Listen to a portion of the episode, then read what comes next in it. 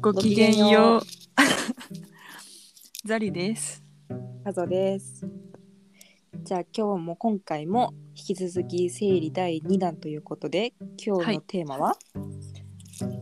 日のテーマは、えー、生理道具に関してです。生理道具そうだよあね生理用品か。うんあ生理用品だって最近はいろいろ生理用品も増えてきたのでうん。なんかどんなものがあってどんな風に使うのかっていうところそだうだけれね。ども、うん。じゃあまあ今日も相変わらず個人的な話に絞ってやっていこそうだね。そうしましょう。うザリは何使ってる私はえーっとタンポンとナプキンなんだけど、うんタンポン7割、ナプキン3割ぐらい。タンポン7割ナプキン3割そう。それは使い分けてるのうん。なんか例えば。うんあのお風呂上がりうんから寝るまでにさ、うんうまあ、時間かかるじゃんうんでもさタンポンって8時間しあかーつけれないじゃん寝てるうんう間んタンポンつけるってなったら、そのお風呂上がってから寝るまではナプキンとかあーあと普通に朝時間なくてめんどくさいってなってナプキうンんでその日そのまま過ごしてるとか、そんな感じかなあーそうなんだ私もねナプキンとタンポンを使う派でああそうどういう使い分けなのえー、っとね私の場合もう基本的にもうタンポンで過ごすっていうのが、ひあの基本的なややり方で、でナプキンを敷くのは2日目多い日とかあと夜とか、寝る時にあの血が漏れてしまうのを防ぐためにナプキンをタンポンした状態プラスナプキンを敷くっていうことをしてて、あー確かに私も2日目そうかも、うん、で、うん結構私4日目5日目になるともうほほとんど出ないのねうん、だからもうそういう時はあの織物シートに移動移行するそれタンポンつけたままあえっとおいおねいタンポンもういらん3日目とそう3日目4日目の頭くらいでもうタンポンは私はいらなくなるのあそうなんだ早いねそうなるほどねこの間はね3日目の夕方でもう終わったあそう羨ましい そうそうだから、すまあ、だからこそもうがっつり使えるかな費用的にも ううんなんか結構た高いだからもし自分の生理がなんか5日とか6日とか結構続く感じだったり、うんこう血の量が多くって毎日何本もタンポンを変えなきゃいけない、うんあのやっぱりナプキンより高いからさなんかうんうん、ちょっと渋るかもしれない。確かになんか私結構1週間ぐらい1週間もないか5日6日続く人なんだけどあーあのやっぱ躊躇するからそんなたくさんタンポン使うのなんかえ私こんなタンポン使ったっけってなんないそう。えビビ る。この子もなくなってタンポン。いつの間にこんなにゴミ箱重いのってなるそう。だから一回の生理で何本も何本もタンポン使わないようにはしちゃってるわ。ねえなうん。と安ければさそんななんか面倒くさい悩みなんてないのにっていうふうには思いますけど、そうなんだよね。うん、あと一うんつのものちょっと増やしてほしい、そそして安くしてほしい、オーガニックの。う。そうなんか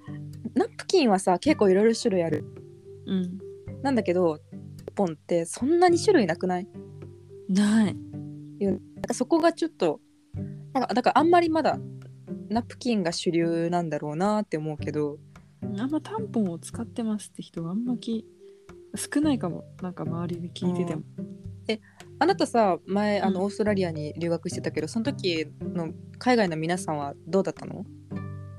多分タンポンが主流なんじゃないかな。でも、あ逆にねうん、どうなんだろう半々ほんと人によるって感じなのかななんかうん話に聞くとうん向こうの生理用品は吸収率が悪いとはあはあだからあしかも荒くてなんか痛いみたいなうんうんだから留学する時は絶対日本のものを大量に持っていきなさいっていろんな人に言われてたのうんへえそう向こういた日本人の人もうんみんな日本製のもの使ってたりとか私は切らした時は本当に向こうにあるなんか日本の生理用品売ってるお店が1個だけあってそこでその、うちょっと高いんだけど、だろうねか、無理やり買うぐらいうん海外の製品はねちょっと怖くてね使ってないんだよね、うんそうなんだそ確かにタンポンこんなに安全になんか安心して痛くなく使えるのはう、うん、すごい幸せなことなのかもしれないね。まあ確かにねうんまあでも本当にあの費用ってかお金で言ったら海外の生理用品すごい安いなって思ったあ安いんだまあどそうどんぐらいか忘れちゃったんだけどで体感としてそう感じたってことね。うんへえいいな。そえてかなんでさザリはタンポン使ってるなななんでナプキンじゃなくってうえっとね、まあ、タンポン使い始めたきっかけはタズレだよね 多分えタズレが使ってたからだと思う分かんないああと大丈夫だいけるって思ってそうだ親母も結構使ったからあーあママ使ってたんだそうでなんでてか確か多分社会人になるっていうのがきっかけでうんで結構仕事柄忙しくてうんうん、うん、何回も何回もトイレにナナプキン買いに行く時、余裕がなかったからうんうん8時間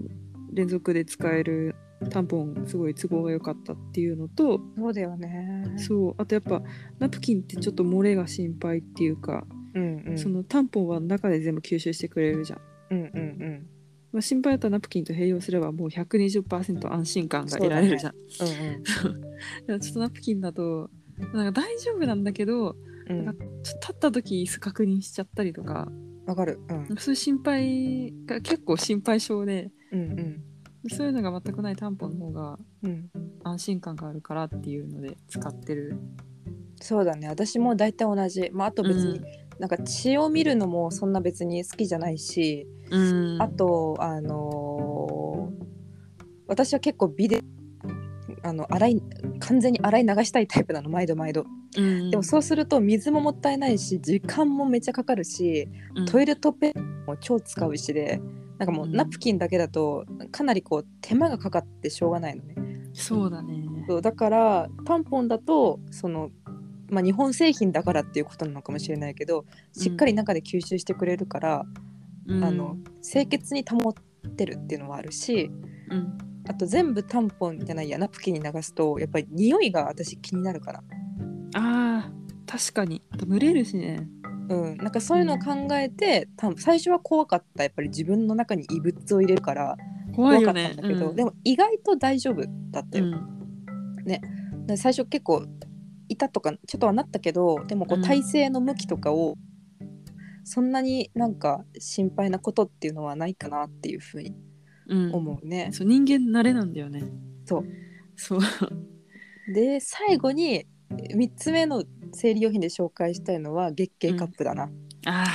サズレのその月経カップエピソードは聞きたい私も友達から月経カップっていうのを紹介してもらってうんで使ってその子はめちゃくちゃ買っ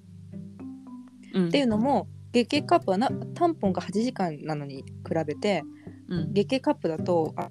のいいのだと12時間使えるのねいやー最高だねそうだから寝る時も安心だしうんあのだから本当に1日に入る前後とかに変えるだけでもう本当に OK っていうそういう代物うんなんだけど多分月経カップって何っていう人結構多いんじゃないかなと思うんだけど、そうだねまあ、要するにシリコンのカップを体内に入れるってもう、ま、マジでそのまんまなの。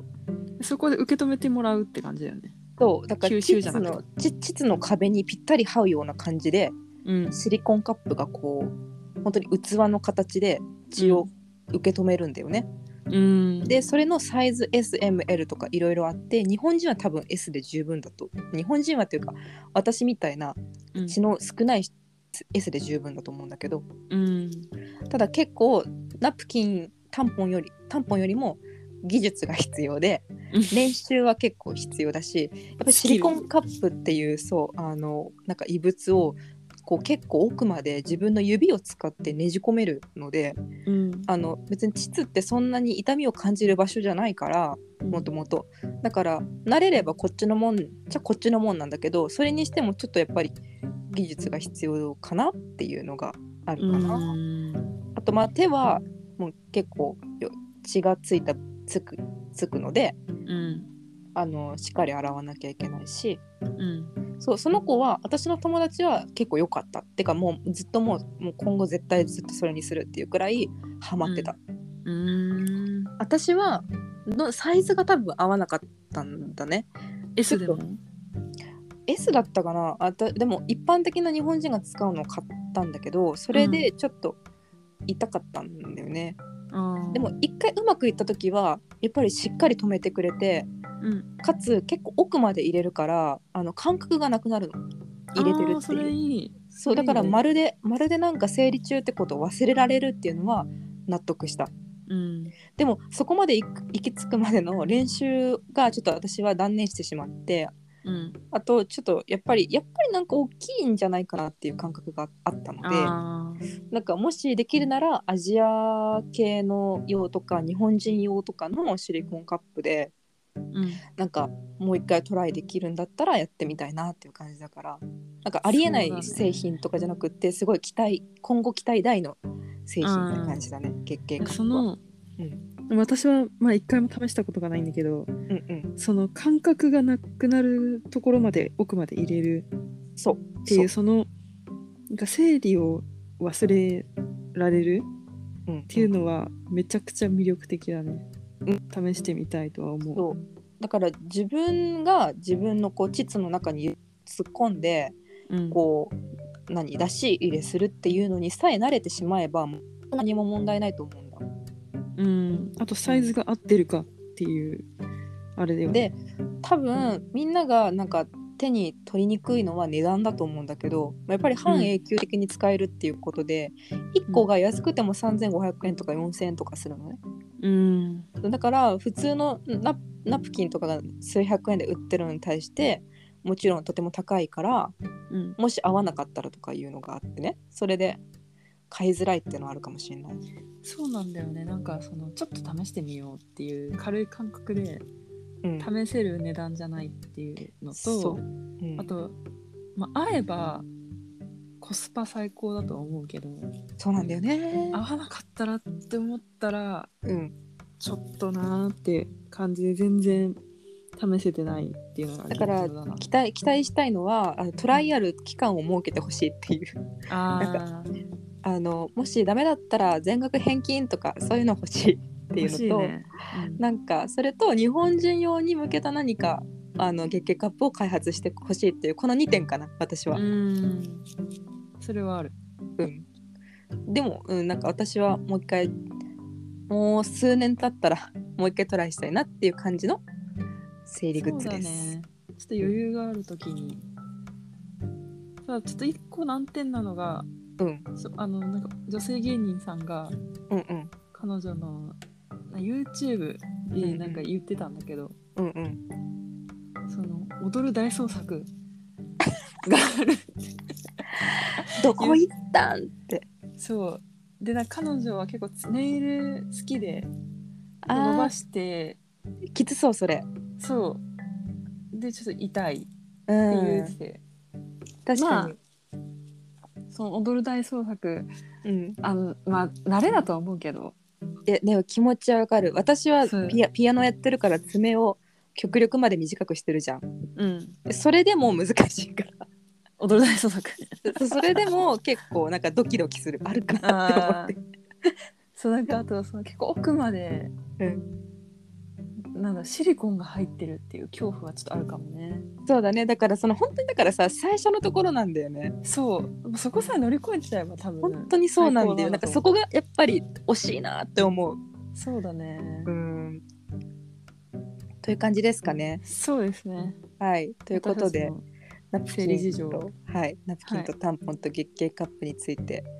私たちちの身の回りのことだけ話しましたはい、はい、まなあ、んかこれを聞いてる数年後私たちは一体何を使っているのかそうだねまたなんだろうもう一回同じトピックで話してみたいねすでに多分5年後とかでもまた違ってると思うんだよねうん使い方があとなんかこういう話を聞いてあそういうツールもあるんだって思っていただければそうだね月経カッうプんちょっと試したいよねっていう、そうあとまだタンポンもちょっと怖くてできないっていう子もあうんうんうんにもなんかちょっと一番小さいサイズから試してほしいそしたそうらだね、うん気軽になんか試せるようになれればはい思いますはーいじゃあ、はいここら辺でごきげんようごきげんよう